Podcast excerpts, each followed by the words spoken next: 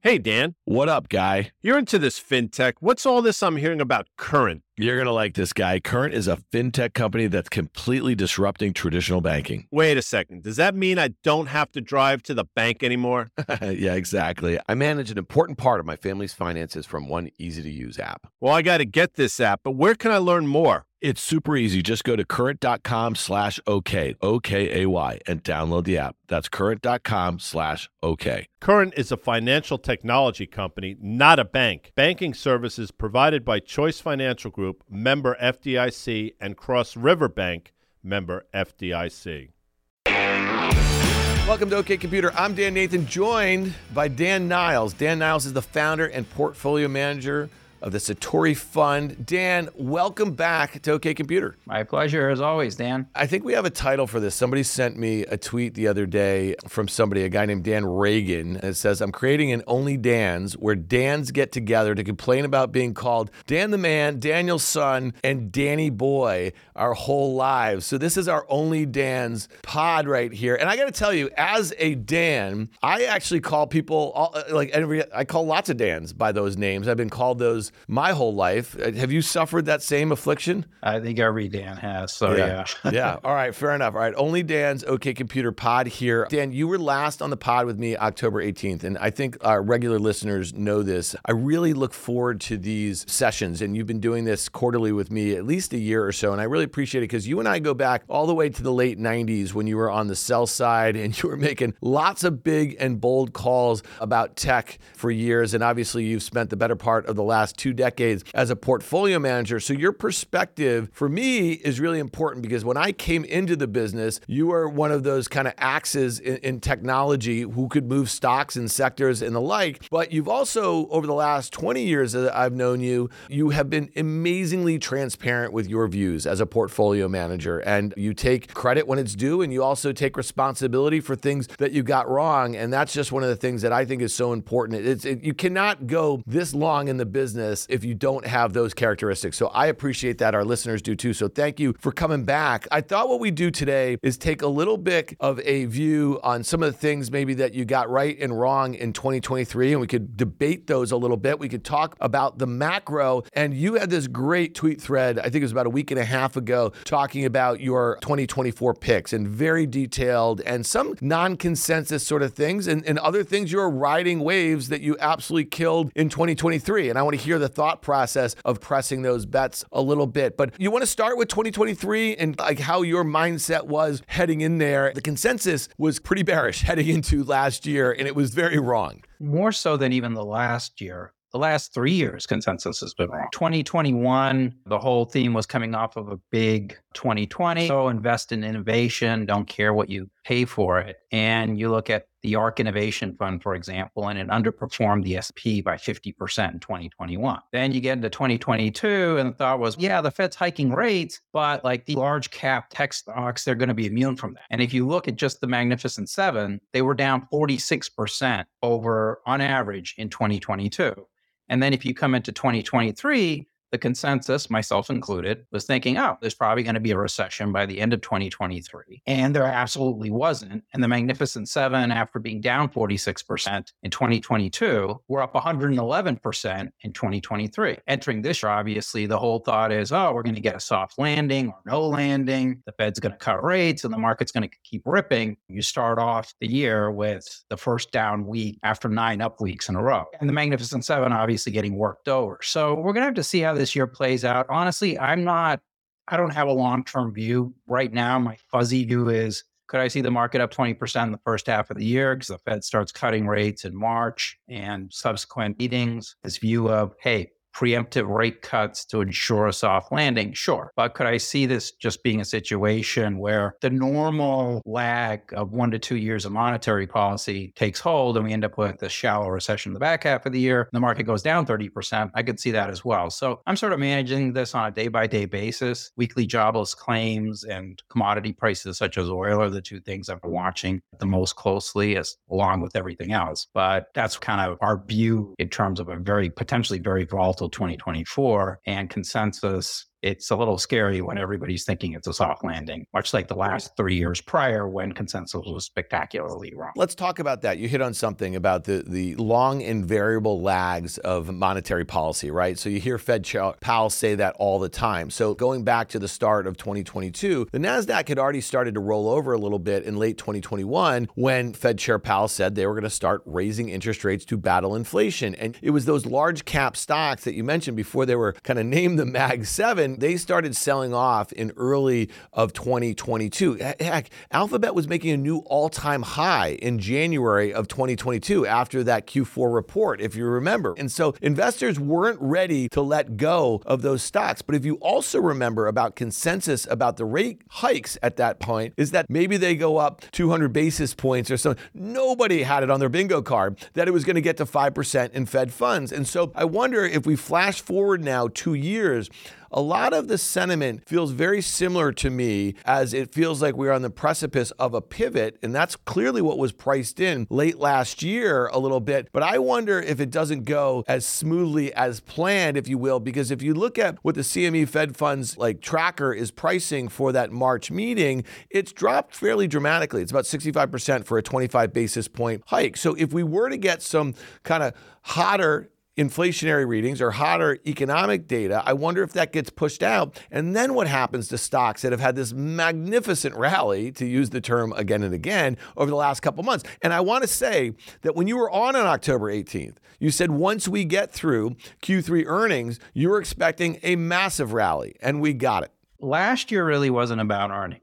And a good way to think about that is at the beginning of last year versus today, the December quarter estimates for Apple, which they're going to report in a couple of weeks, have gone down by 10%. The stock was up 48% last year. From the beginning of last year to today, the fourth quarter estimates for Tesla for EPS have gone down about 50%, and the stock doubled last year. And that really sets you up for this earnings season coming up and Mobileye which some of your viewers may be familiar with, they came out and pre announced negatively, and the stock got absolutely slaughtered. When they did that, again, a name that had done well. And so I think now the rubber really hits the road, and companies are going to have to put up solid numbers. And we'll have to wait and see. Obviously, one week does not a year make. And so the fact that you've had some of this turbulence to start, does that mean investors are really going to care about earnings or will they just sort of ignore it and say, oh, yeah, I love Apple, so I'm going to buy it. And I love Tesla, I'm going to buy it. I, I think it's a little bit different because of what you brought up, which is I do think investors are are going to get a lot less rate cuts when all said and done than what they're planning on. And even if you look at the Fed forecast, it's for three rate cuts this year. Their summary of economic projections has three rate cuts this year and five for next year. And the way I think about it is 10 year treasury should be sort of where nominal GDP is. And if you think we're going to get a soft landing and you end up with nominal GDP of two to three percent and inflation of two percent, I would argue 10-year treasuries are close to five. And that's higher than where they are today. And that would probably necessitate the Fed cutting less than what they're thinking. We'll have to see how this all plays out. But the fact that Mobileye got crushed off their pre-announcement makes me think that earnings are going to start mattering again, especially with PEs as high as they are relative to where CPI is. And what I mean by that is when CPI is between two to three percent, historically the multiple has been closer to about 19 times for the S&P 500 on a trailing basis and right now it's sitting at about 22 times. And so obviously you could have some pretty decent sized sell-offs if earnings don't come through and multiples start to normalize and rates are don't go down as much as people think. Yeah. And last time you were on in October, you were not particularly optimistic about Apple. The quarter they reported, the guidance they gave was not particularly good, highlighting some of the issues that they have in the smartphone space. And again, these are not huge issues. They're just not growing anymore, right? And so if you think about that, every press release that they introduce on the earnings side starts off with that installed base of 2 billion plus, right? So this is really about services, right? And squeezing out more of what people are doing on their phones. I always thought that whole notion of this upgrade super cycle was just a bunch of garbage because anecdotally,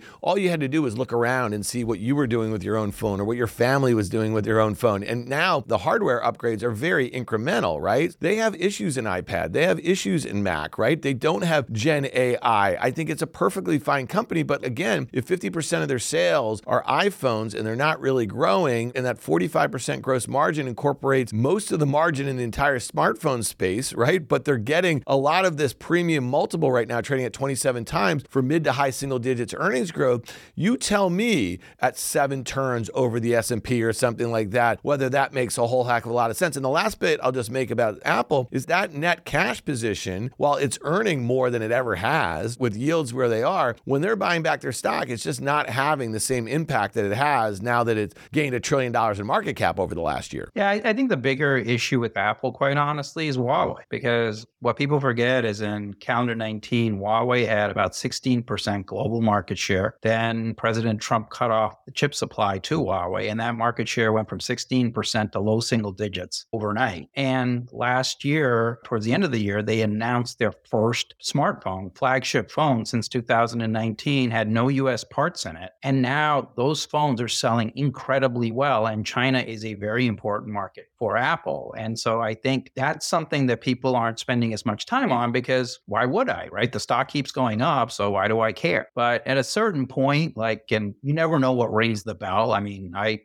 as, as, you said, like you and I have been talking since the late 1990s, and things just kept going up until in 2000 they didn't, and then it got really ugly, and Nasdaq went down 78% from peak to trough. So, and but things had been weakening before then, but people didn't care because the stocks were working. So we'll have to see how this plays out. And on the services side, the thing I worry about is people keep talking about how great the services are at Apple, but the services growth has also come in consistently below where people thought. It's just it hasn't been as bad as the hardware. And ultimately, hardware, if you're losing a bunch of sockets to Huawei, that's going to impact it. And the second piece of it is if the economy gets tougher and Europe GDP, for example, is at 0% right growth, zero. And China's obviously worse than expected as well. And the US consumer has run out of excess savings. So there was two and a half trillion of excess savings in people's bank accounts because of all the stimulus checks, et cetera. That's essentially gone. And people are 25 million students are having to start repaying their student loans, which they hadn't had to do for three years. All of that's going to work into you're going, I got grabbed all these services from Apple, but what am I actually using? And I, I know I went through that where we got a lot of services we added during COVID. And then as the the world kind of opened up and we started doing things, I'm like, we're not really using that. So let's get rid of that. And so you're seeing some of that going on as well. So it's going to be interesting to see how this plays out for Apple. And the final piece of this is on the hardware side, what people forget is memory pricing collapsing was a massive boon to margins for Apple which helped cover up a lot of other problems. But as we saw recently with Micron beating and raising forward numbers and prices turning, memory prices, after getting absolutely slaughtered, are now on their way back up. And that's going to put some pressure on overall margins going forward because we can try to talk about services all we want. But at the end of the day, the earnings are being driven by what's going on with the iPhone because if services could offset everything, your EPS wouldn't have gone down 10% over the course of the last 12 months for the fourth quarter they're about to report. So, to summarize a little bit, you're pretty neutral on Apple here. I'm not neutral. Our biggest short positions is in that ecosystem around Apple. Interestingly enough, we're actually long Apple right now, but we are short a massive amount of the suppliers that feed into Apple because I'm a hedge fund, right? So we're hedged. And so we have that position on. And quite honestly, we'll probably end up being back on the short side of Apple and manage these positions. But that's where I want to be involved on the short side against the longs that we have right now, where a lot of the biggest longs we have are in the AI space that we just ramped up a lot recently, going into the fact that obviously companies like NVIDIA are going to report their earnings in a month and a half or so. And that stock has really done nothing since the middle of the year, which is great because you get to buy NVIDIA at a cheaper PE, growing at an extraordinary rate than you can buy Apple at, which is absolutely ridiculous. So I'm more than happy to be long NVIDIA and other names in that kind of ecosystem that have done nothing for six months or so and be short the Apple ecosystem against that where I think numbers are likely to go down and figure if I can get NVIDIA at a cheaper price than I can short Apple at and their ecosystem, then that's absolutely great. We're recording this Monday afternoon into the close. And as we speak, Megacap Tech is ripping after a pretty nasty week last week, which I think a lot of people expected a little bit of a hangover. They marked a, a lot of the best performing names into year end a little bit, but NVIDIA is up more than 5% right now. It's up on the year, it's making a new all time high. And that consolidation that you talked about, when that stock gapped up in the spring, I think it was May, from 300 to $400, it really spent the better part of the next six and a half months consolidating between $400 and $500. And it was interesting on, on CNBC's Fast Money on Friday afternoon, I made that exact point, and this is a name that I hadn't been that positive about from a stock perspective, but I said it has grown into its valuation, and the consolidation has actually worked off an overbought condition through time and was setting up pretty well. And to your point, I actually think about it a little differently, Dan. I was like, okay, if Alphabet and Microsoft and Meta and all their big customers are reporting, I think 50% of them are going to report at the end of this month. I want to be long it into that, right? I'd get that exposure into that. And at that point, I'm not so sure I want to be long into their print because the stock since that May report has not done that well after earnings because the expectations have gotten so high. Yeah, and, and I 100% agree with you where for us, expectations are just going to ramp into their release. The daily report we're probably not going to be long it. And quite honestly, if you're thinking about this logically, at some point this year, and my guess is it's mid to late this year, their ability to supply what the market wants is going to match. Right now, they can't meet the demand. So, really, whatever they report in revenues is going to be related to the packaging capacity sitting at TSMC. And right now, there's no chance that it's anywhere close. And so, you're going to have this double, triple ordering going on until then. And my guess is that at some point, whatever, mid year, late this year, you end up with a situation where they can meet demand, then customers start canceling orders and the numbers start going down. But that's a problem that's probably at least six months out, in my opinion. And so it's something that we're going to watch because don't forget, and I think this is easy for people to forget, NVIDIA pre announced negatively, I think in August of 2022, if I remember correct. Pre announced negative because you had gone through this big surge in data center demand. And then that demand fell off and they had their revenues decline by 30% in six months. It's not going to surprise me to see the same thing happen again at some time starting later this year. But for right now, the good news is it's a poor portfolio. And in the near term, I think you're going to have another big beat and raise quarter. People are going to realize that they're obviously at, in Las Vegas right now at CES and they're meeting with people and their quiet period starts at the end of the week and things are going to sound fantastic as they should. And this party will continue for a while longer, I think, before it ends. That was my view about the double and triple ordering and, and kind of supply meeting demand or more competition coming online. And, and I got really chopped up in that 400 to $500 range as a trader trying to take a couple shots at shorting it. And it is important to note that a lot of the, the performance happened before, let's say, that they were going to continue to beat and raise. And I just think that's a really important lesson. That was a hard one for me. I do expect the same to happen at some point this year. But you just mentioned Tesla. And I think that Apple and Tesla have some similar issues, especially as it relates to, to China a little bit and competition there. And you saw the headlines about BYD outselling them as far as units in Q4. And we know that they have a much lower end price point car in China. China is super important for Tesla. Obviously, you and I talked about this in October, not just for access to rare earth materials and manufacturing, but that consumer. And a big part of their growth is focused on the China story. So I'm just curious when I look at Tesla and I say, okay, fine. Last year, earnings were expected to decline 25%, and that's probably what we're going to see. Sales grew 20%. Margins went from 25.5% to 18.5%. It was a horrible fundamental year for Tesla. And one of the main reasons was because they got something wrong. And it's something that you've known for 30 years in this business. You probably learned in school. I was a poli sci major. You were probably a finance major. I was an electrical engineering major. Fair enough. So maybe you learned it a little later. But the whole idea of price elasticity, it didn't work for them. And so when you think about Tesla right now, is that they do have a lot of low end competition in places that matter. And then in North America and Europe, they might be saturated at a time where consumers are not not that interested in EVs a- uh, a- anymore. And so when I think about this story,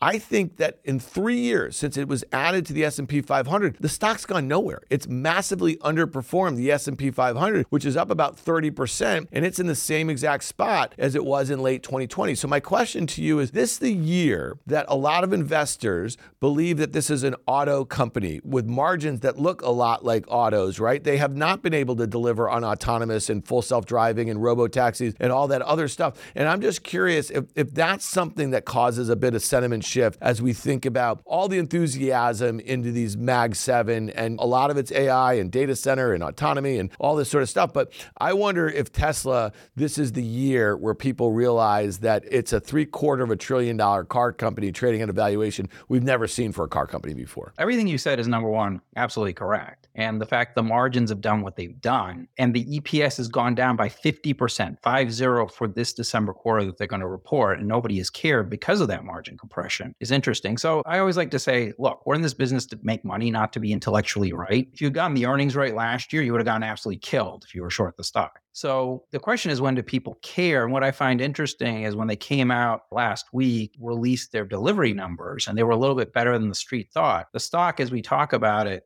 today is still down 3% year to date, which is nothing, right? It's only a few trading days, five trading days this year so far. But it's also not ripping like some of the names are in the Mag 7, like NVIDIA, for example, today. So I sort of look at the stock and I say, I'm going to let the market tell me when people start to care. And the fact that they didn't rip off the delivery numbers makes me think that it's what we started this conversation off with, which is stocks have gone up regardless of what their earnings have done but maybe Mobileye's an indication or Boeing today getting hit off of the issues they've got that earnings actually do matter. And we're going to get a taste of that late this week. And I would watch the banks because obviously the banks had a ferocious rally at the end of last year. But there's a lot of issues with the banking system in the sense that the good news is if the Fed does start to cut rates, which I think they will in March, now, that's great for net interest margins, but you've also got things going on with loan loss reserves, et cetera. So I think the way that the mega banks, which start to report on Friday morning how they react to earnings, that's maybe a good tell for maybe what's going to happen with tech, which is if there's going to be one or two banks where the numbers go down, if those things get absolutely beat up, then you're going to know that, okay, earnings actually have gone back to mattering versus what's the 10 year doing today and what's the whale doing today. And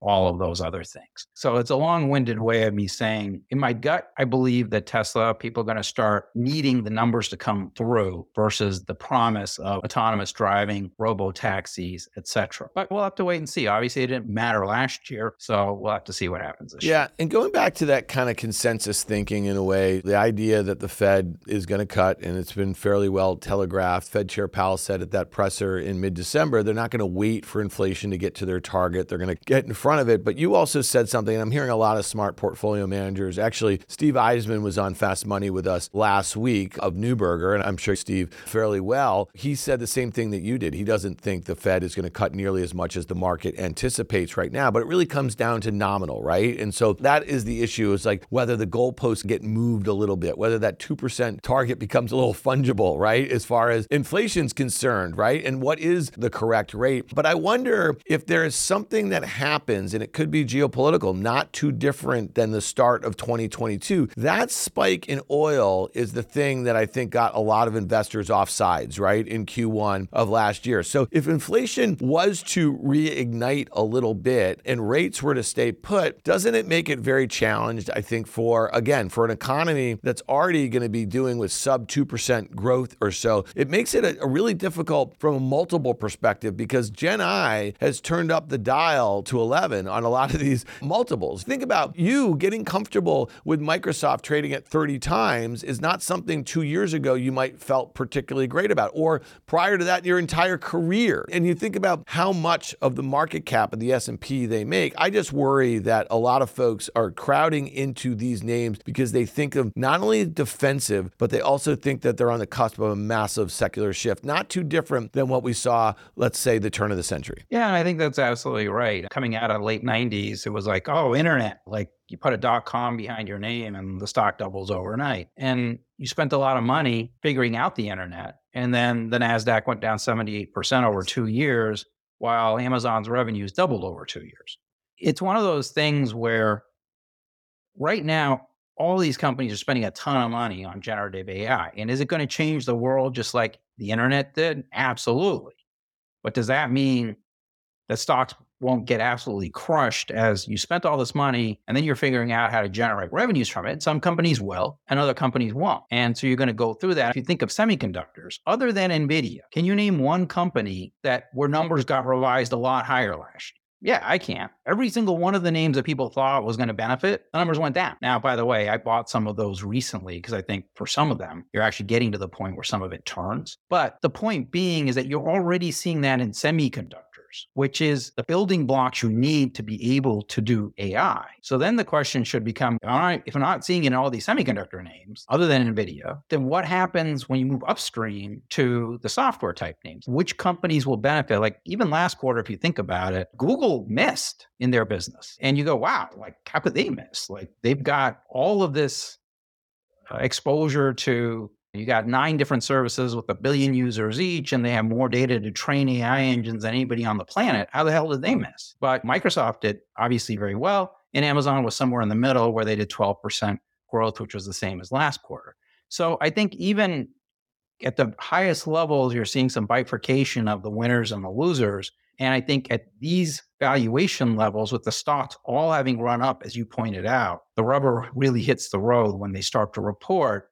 Because if you have any of these companies, Amazon, Google, Microsoft, having an issue with their AI related businesses, you're going to see a real problem with these stocks. To your point about the revisions, NVIDIA is a great point, and you just said you feel very comfortable owning it for the next quarter or so because of this. And just again, this is a company that's expected to grow earnings and sales this year 50% plus. Now, that might be on the high end, but it's trading at 25 times that. This is a 75% gross margin. On the flip side, about revisions, let's look at AMD. Okay, this is basically they're going to get back to peak earnings expected this year, okay, after a big drop. So this is in 2024 but those earnings aren't growing nearly as fast. And the sales are like mid to high teens, and it's a 50% gross margin company, right? So there's no margin for error with this stock trading at 50 times earnings. And so I think, is that from a PM perspective, that's where you feel more comfortable? And again, if you have to shift because there's going to be greater of a deceleration in NVIDIA's results, okay, you're going to have one gap, but you're not going to wait around for the second gap because, again, that's the way it works. To be very clear, when NVIDIA catches up with their ability to supply to meet demand, then it's game over for AMD, in my opinion, and Intel as well, because everybody wants the NVIDIA chip.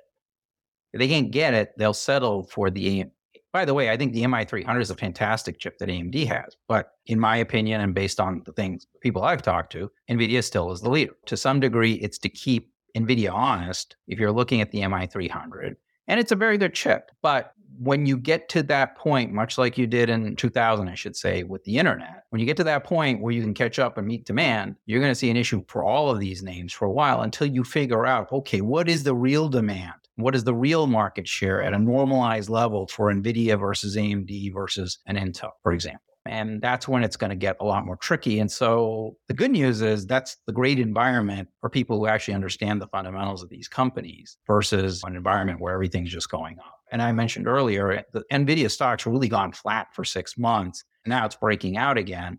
And so it's managing that risk and earnings. And for me, ultimately, it all comes down to earnings ultimately. In the short term, it really doesn't matter. And the short term can be a year or two. But ultimately, that's what it comes down to. And at least in the near term, I see the numbers them absolutely crushing the number again and having the numbers go up a lot. And unlike six months ago, the stock is incredibly cheap relative to other names that just aren't growing. And so it's the perfect environment, at least from my perspective, of I can own NVIDIA but hedge it out by being short stuff that's actually more expensive and that's growing less quickly. Yeah, and I just make one quick point though is that I think about Nvidia over the last 5 years is that their chips have been at the forefront and I'm doing this with air quotes people of crypto mining, of gaming, of data center, of AR VR, of the metaverse, of now obviously graphics chips for training AI models and along the way there's been some significant hiccups. The stock sold off more than 75% from its highs in late 2021 as did Meta, as did Netflix. So the idea that a 1.3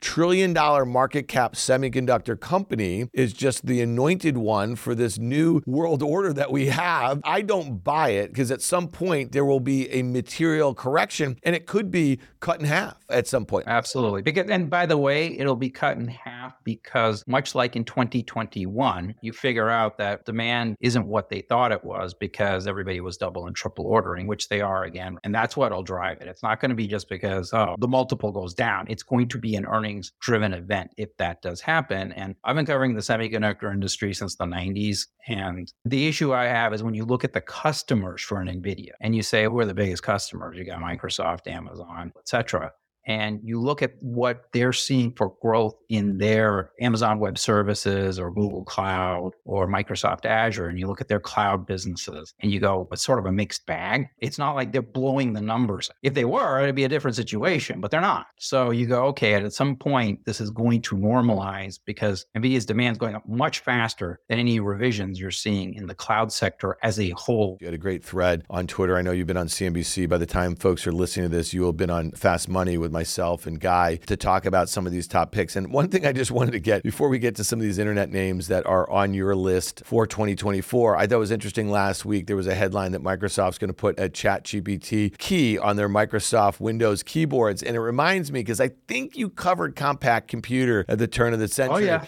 I remember yep. the day that Compaq put an Alta Vista search engine key. It was a big announcement. And I think Dell and Microsoft, they were all doing the same thing. And that was it. That was was the top because you remember, and there are no search engines anymore, people, just so you guys know. And there were some of the hottest stocks in the entire market back then. And I remember Dell shot up and Compaq shot up and the like here. So that kind of smacked of that to me, Dan, a little bit. Yeah. And, and we'll, we'll see how it all shakes out at the end. One of the topics I have, which I think is a sleeper, but I'm actually really curious how it works out is the meta glasses because unlike the ski goggles for 3500 that apple's trying to sell you you can get something at about a tenth of the price from Meta. And I go, if you've tried the Ray Ban glasses on, they're actually cool looking glasses. And so I wonder at the end of this year if I can talk to my glasses and say, hey, Meta, translate this for me or add some more functionality to make it interesting. Does that become, especially if you're traveling overseas and you don't know the language and you want to read a menu or whatever, does this become the sleeper hit for mass adoption of AI meets mixed reality or whatever you want versus what we're all currently talking about, which is I got this button that Microsoft is putting on my keyboard. And so we'll see how it shakes out. These things always tend to work differently than you think. And I go back to the Bill Gates quote, which I firmly believe in, which is technology is overhyped near term and underhyped long term. And that applied to the internet right? It was overhyped in the late 90s you got absolutely massacred over two and a half years. And then it was underhyped after you got through those two. That applies to Gen AI as well, where every company has to say Gen AI on their call 50 times. And then you end up with number cuts right after they do because they guide and they go, yeah, but everything else sucks. And so this is what it looks like, other than NVIDIA, of course. So I think you're going to see that bifurcation of winners and losers, especially this year, because the stocks have all run up. Now you got to put up the numbers, I think. All right, that's a great segue. So after the break, let's get into your top picks for 2024.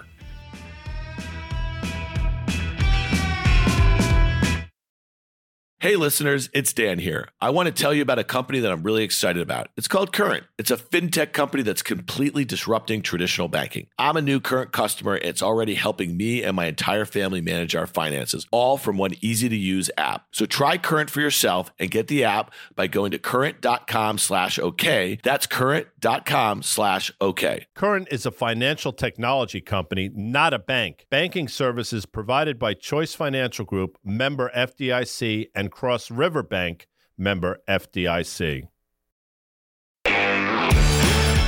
Let's talk about one of those picks. You just mentioned it. It's Meta, and it's interesting that you're focused on some of the hardware. But really, what it would do is it's part of an ecosystem, right? And things going back to late 2021 when they changed the name from Facebook to Meta. Obviously, we know they were very focused on the metaverse. Oculus and the hardware were a big part of that. But part of it is just keeping you engaged on their platform and doing a whole host of things in different ways that you never knew that you could do that, right? And so I get it. It seemed like a goofy sort of thing to change the name at the time, and that was the yeah, ultimate agree with that too. Yeah. So that I- was the top. I didn't like that. But here's the thing. So you came into last year and Meta was your top pick and it was up nearly Yep. 200% on the year. And now it remains one of your top five picks for 2024. And I'm just looking at the expectations here. So consensus is calling for 20% EPS growth, 13% sales growth, flat margins about 80%, trades about 20 times. I'd say to myself, trades below a market multiple, trades well below, okay, many of its large cap peers, right, in the space, but the growth is not like gangbusters, right? So are you expecting something? What would you expect to turn up that EPS growth and turn up that revenue growth? And obviously the margin stuff is probably going to stay flat. The spend, and I know that Zuckerberg, what did he talk about last year was a year of rationalization. So they wanted to take down some costs and the like here. So is it just a slow and steady name here that should do well on a Yeah. relative basis? I think it's a slow and steady name, but the kicker here is you're obviously going to have one of the most contentious elections we've ever seen. And so the amount of advertising is going to be absolutely insane, which is going to drive up the cost for ads. And Meta is really going to benefit from that. And then in addition to that, Meta is using AI in their business. So what I mean by that is they're using AI to help place ads where they can monetize the best. They're using AI to figure out, well, what will people like to look at in their feeds? And so they're showing them that. And so they're really using AI to help with those things. And you look at it, and I look at it off a trailing basis, but you look at it off of four, doesn't really make a difference. But you're able to get really solid growth at a reasonable price. And so that's why, for me, I still like the name. And I think relative to a lot of the other Magnificent Seven, where I could see numbers potentially having a problem, to me, this is a great core in the Magnificent Seven to have along with Amazon, which we can talk about. Don't forget, I got involved in this name heavily and I was on CNBC after that horrific October of 2022 report and guide when they talked about spending exorbitant amounts on the metaverse. And I came on CNBC and said, look, this is just a forecast. They can cut that spend whenever they want. And we were saying, like, yeah, we're buying it in the low 90s. And obviously the stock's not in the low 90s anymore. Now it's a consensus long, which quite honestly is the one thing that bothers me to some degree, uh, because I don't like consensus longs, but they don't mean that they can't continue to work, especially if they're at a reasonable valuation relative to their growth rate. And I think it, in some ways, it has the best mix. And unlike with an NVIDIA, I'm not worried about some major collapse in the back half of the year because I've got an election coming up in the back half of the year, which should really help their core business. Yeah, so let's talk about Amazon because one of the things that I think as AWS has like the growth rate has gotten to levels that we haven't seen in a very long time. I think it was 12, 13% or so. And there's still obviously the market share leader there, but this name is also a consensus long. If I look at there's 70 analysts who cover it on the street, I think 68 rated to buy, two a hold. And so like anytime the stock dips, people are defending it. Investors seem to be okay because they've been looking at this North American retail piece as just a zero sort of at least contribution to the valuation. AWS ever picks up, they're able to integrate Gen AI across the kind of offerings that they have. And maybe there's some reacceleration, but expected 23% this year earnings growth, mid teens revenue growth. What is the thing that gets this stock back to its prior all time highs at a time where a lot of the Mag 7 have already made all time highs or new all time highs? And this thing is still well below those 2021 Yeah. highs. Quite honestly, for me, and if you read any of my social media posts, I either like this stock or don't based off their retail margin leverage, despite AWS, because I haven't been a fan of AWS for the last couple of years. And to your point, AWS, so Amazon Web Services, the revenue growth peaked in Q4 of 2021 at 40%. The last two quarters, Q2, Q3, it was down at 12%. But the good news is Q3 didn't get any worse than Q2. I think on that front, because most investors, rightly or wrongly, care about AWS because it's the highest margin business. But here's the key if you look at the operating margins for Amazon, they got crushed on the other side of COVID because they spilled all of this capacity for COVID. Then, as the world reopened up, their revenue growth decelerated and they had all of this excess capacity. Now, finally, over the last quarter or so, as the revenues have ramped up and they don't need to spend, you've got this massive upside. So if you think about last quarter, for Q3, they beat the operating income profit number by 40%. Four zero. That's a huge beat. And so the way I'm looking at this is in a recession, if you go back to the prior recession, at least from an mm-hmm. earnings perspective, they gained market share. And so they put up 7.8% operating margins in the quarter they just reported. The prior high was 8.2% in early 2021. And I think you're going to be able to see EPS go from around 270 or so this year. This is GAAP earnings to around five to six bucks out in 2025 based on their leverage in their retail business. And from what the company's saying, AWS, all the cost optimization by their customers, that's slowing down. If that's the case, that should help the multiple hang in there. And so I think by the 2025, you're going to see this thing start to trade on a PE basis, which it's never really done in its history. And you can look at Costco trading at 42 times trailing PE or Walmart, which is obviously the big juggernaut, but it's at 24 times and then apply whatever, which one of those you want to five to $6 in earnings. And you obviously end up with a higher stock price than where it is today. So that's how I'm really thinking about Amazon. And it's really retail leverage on margins based on that massive logistics network that they now get to fill up at very high incremental margins. That's why I actually like it. It's interesting. Most investors you listen who come on CNBC or analysts who are reiterating their buys or whatever, they're not making the bull call that you're making on the name. It has a lot more to do with AWS. And I find that really interesting. So I really appreciate that. All right, here's one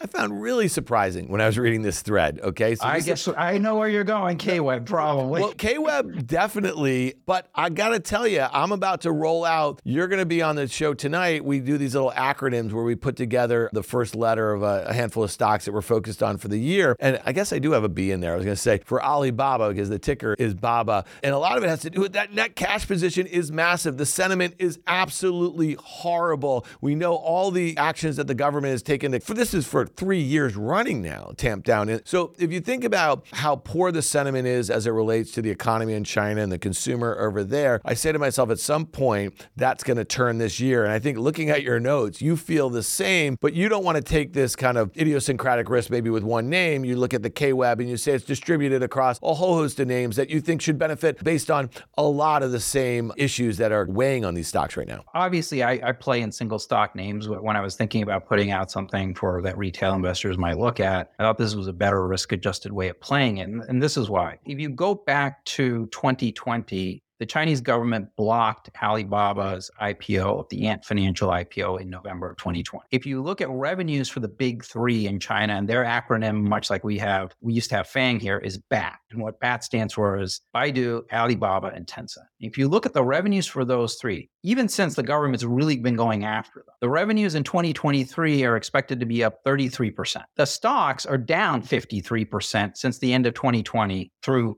2023. Now, to put that in contrast, the Magnificent Seven have seen revenues go up 54% over that same period of time, and the stocks are up 69%. Or a different way to think about it is you can buy the BAT names at 13 times GAAP EPS, and the Magnificent Seven you can buy 34 times. Now, over 10 years, the revenues in the BAT names have gone up 10.3 times, and the revenues in the Magnificent Seven have gone up 4.3 times. For all of the consternation around what's going on in China. You're actually still seeing revenue. It's hard to get excited about that space when every time you turn around, the Chinese government's doing something to knock down the stocks. But I always believe in actions speak louder than words. And the fact that the government has stepped up and started to buy stocks, the fact that after they transferred the regulation of the gaming companies to this other division, the government in China. And when that person put out something, the stocks all got crushed. And then the very next day, they approved more games than they had in a long time. And then they basically got rid of the person in the head of that department tells me they're trying to do a little bit better job of coordinating because the stocks are now if you look at it they were exiting uh, 2023 two to three percent below the lows of COVID, below the lows of 2022. And so it seems to be a line in the sand. And the fact that China is willing to get rid of this person or these regulations, willing to step in with their own money to buy these stocks, and at a 13 PE relative to the Magnificent Seven at 34 times, that looks interesting to me on a risk adjusted basis. And again, remember, I'm a hedge fund, so I can hedge out positions to try to de-risk it a little bit. Yeah, well, I'll just say this: that the the Alibaba in particular, if you're talking about the group at 13 times, is trading at high single digits, and that one to me, given the cash and position, Oh, yeah. it just seems like there's a lot of valuation support there, and at some point, it's going to be baby with the bathwater, probably in Q1, and that's probably when you just step in and buy. There's two more in your top five, and, and this one also surprised me, Dan. This is Texas Instruments, and I know this is a name that you obviously know extremely well, but it looks very different than a lot of the names. You were talking about some of the earnings revisions higher in the space. This one has had earnings revisions lower. They're expected to actually, again, have negative earnings growth this year in 2024. Sales are flat. Margins have been down eight points over the last few years or so. What's interesting to you about Texan at 25 times? This reminds me of Intel. So, if you remember, I've been on CNBC talking about Intel since really April, and I actually put it on my top five picks list right after they had cut their dividend, which they said they would never. And the stock got absolutely crushed. By the way, Intel finished last year up 90%, 9 0. It absolutely crushed the SOX, which was up 65%, and it crushed most of the Magnificent Seven, right? This is very similar in the sense that if you look at TI, what people really hate about this company, there are multiple things. As you said, revenues are down over 10% year over year for four quarters in a row. The last time that happened was 08, 09. And the second part that people absolutely hate is that they plan on spending 5 billion in capex for each year through 2026. Now, if you think about Intel, so why is the stock up 90? I think people have come to appreciate the fact that Intel is building capacity that we can trust versus something sitting in China or Taiwan. And for TI, they're doing an even better job in that most of their fabrication expansion is in the United States. The second thing is people have made this assumption, well, TI, they're just losing market share to ADI and Avago, et cetera. That's not the case. What I think happened is TI had more capacity than those other companies. And so they were able to meet demand much sooner. And so, as we've seen with every other company out there, customers started to cancel because they doubled and triple ordered during COVID. And so TI has gone through this normalization process much earlier than everybody else. And if you look at the stock last year, the stock was up 3% versus the semiconductor index, which was up 65%. And I think what you're going to see this year is while now you have numbers starting to come down, across the guys that didn't cut numbers last year, you're going to see TI's numbers, I think, actually hang in there, have potential for upside going forward because things may be bad.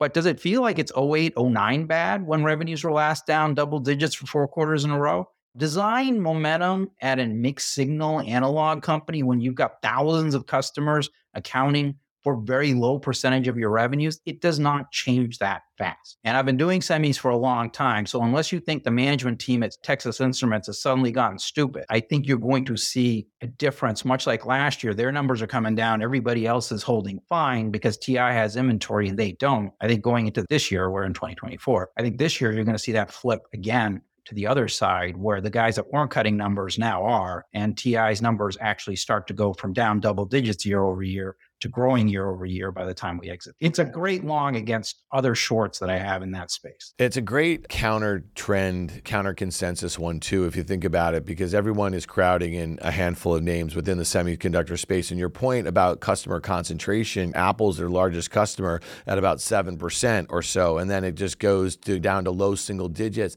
after that. And when you think about just the analyst community hates it, like literally, Oh, yeah. I, I think two thirds of the But, but analysts. here's the thing the analyst community hated Intel last year, hated it. And it's up 90%. The analyst community does what it does, which is as stocks go down, they hate them. And then after they double, then they go ahead and they low. With TI, for me, it's fantastic that I can buy it up 3% last year with the SOX up 65 when a lot of the other names in the SOX I go, well, there's a bunch of these guys in the smartphone space where now that Huawei's ramping up and they're getting chips from domestic Chinese companies and not US companies. That's going to take market share away from somebody. I've got stuff I can match up. And so for me, that's fantastic. Because as a hedge fund manager, as I said earlier, I'm looking at this year going, I could see it up 20% in the first half and down 30 in the back half. I don't know how this is going to play out. So if I can get a long that I can match up against a short fundamentally, not just to hedge it, but where I think one set of numbers goes up and the other set of numbers goes down, that's the best situation you can possibly ask for. And I think TI fits that bill because it is so universally hated in the semiconductor community. All right. So here's one that I actually find the most fascinating. Not that I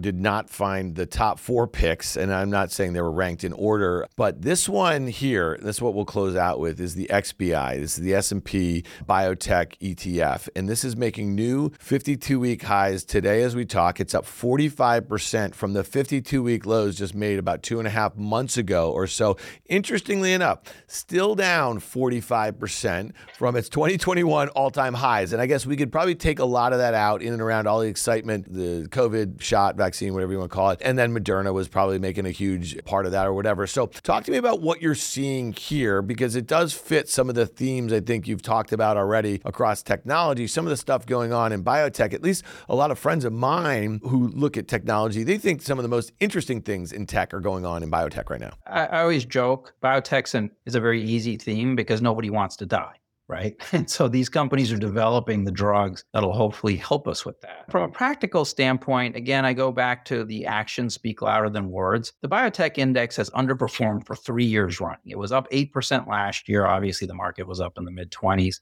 It was down 26% the year before. It was down 20% the year before that. Now, I have no idea what the right valuation should be, but I know the big pharma companies. And if you look at the billion dollar acquisitions in the biotech space, almost half of them happened starting in October at some massive premiums. You can look at Bristol Myers having bought RayzeBio for 4 billion and Karuna at 14 billion and they paid premiums of 100% to 50% for it. They've gone to a valuation level that actions are speaking way louder than words, where you've got these companies now stepping in and just massively taking these names out. And so from that perspective, I really like them. The second one, which may be hard to believe, is that the space is actually somewhat defensive in that if you look at the 2008 period when the S&P went down 38%, the S&P Biotech Index was actually up 10%. In 2000, 2001, when the S&P was down 22%, the Biotech Index was only down 8%. The fact that the valuations are at levels where you had companies willing to pay 100% premiums tells me that we're near the floor, I think. And especially given the growth rates in some of these healthcare companies, they need to refill their pipelines. And they're picking this as a way to do that. I'm willing to bet with those companies that we're near bottom. And the fact that all the picks that I've mentioned to some degree have some defensive quality to them, I think, because I do look at this year and I go, things could really go south, much like they have the last three years where consensus was spectacularly wrong, both on the downside and the upside. So with Amazon, I got share gains. With Meta, I got an election cycle. With TI, it was everybody hates this thing. I think it's probably behaves countercyclically. With biotech, underperformer for three years but you've got big drug companies stepping up to buy them out. And with KWeb, that's probably the most hated sector in all of technology. You'd have to be an idiot to recommend that. But at this valuation, I go, well, kind of interesting. So all the picks sort of have that in common. And that's one of the reasons I like biotech. Because I was honestly surprised when I went back to look at how they did during recessions and said, wow, you would think they'd be getting killed, but actually did okay. I think that's a great place to end it. I mean, if you want to see two idiots, two only Dans recommend uh, Chinese internet stocks, tune into CNBC's Fast Money or do a double listen of this podcast. Hey, man, listen, dude, that, that was epic. It was an epic run through. It's really helpful, I think, to start to take a look back. And, and I think the way you framed how most investors, how most strategists, how most analysts were thinking about the markets over the last few years, it went the opposite way as what the consensus was heading in. And I do like the fact that not only are a lot of these picks defensive, and you just laid out why, but they also have the potential for really good appreciation if things go well at some point in this year. And you're expecting volatility, you're expecting a 20% decline at some point. That doesn't mean that we have to end down that way. It means that we could end down much lower too. So again, I, I really appreciate you coming on and laying things out with all the transparency that you do. And I hope that you will come back in a quarter or so and we can review some of this and maybe adjust some of the views there too. That's the one thing you can count on, right? I think as a money manager, you figure 40% of your stuff's going to go wrong. Like it's just gonna. And so you have to adjust as you go forward. And you look at the data as it comes in and you got to adjust your opinions as you go. So uh, all I can guarantee is that probably I'll have 30% or 40% of my picks not work and have to adjust them and trade around them as we go. But I think hopefully this is a, it's, it's a good combination. Last year's combination of picks, which were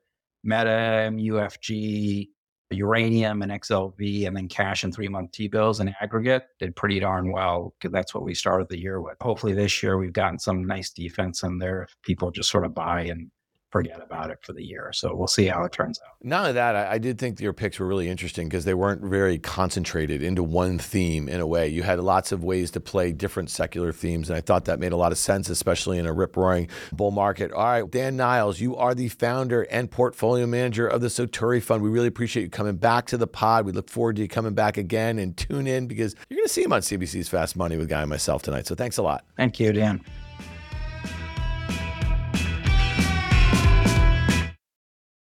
If you like what you heard, make sure to hit follow and leave us a review. It helps other people find the show. We also want to hear from you. Email us at contact at riskreversal.com.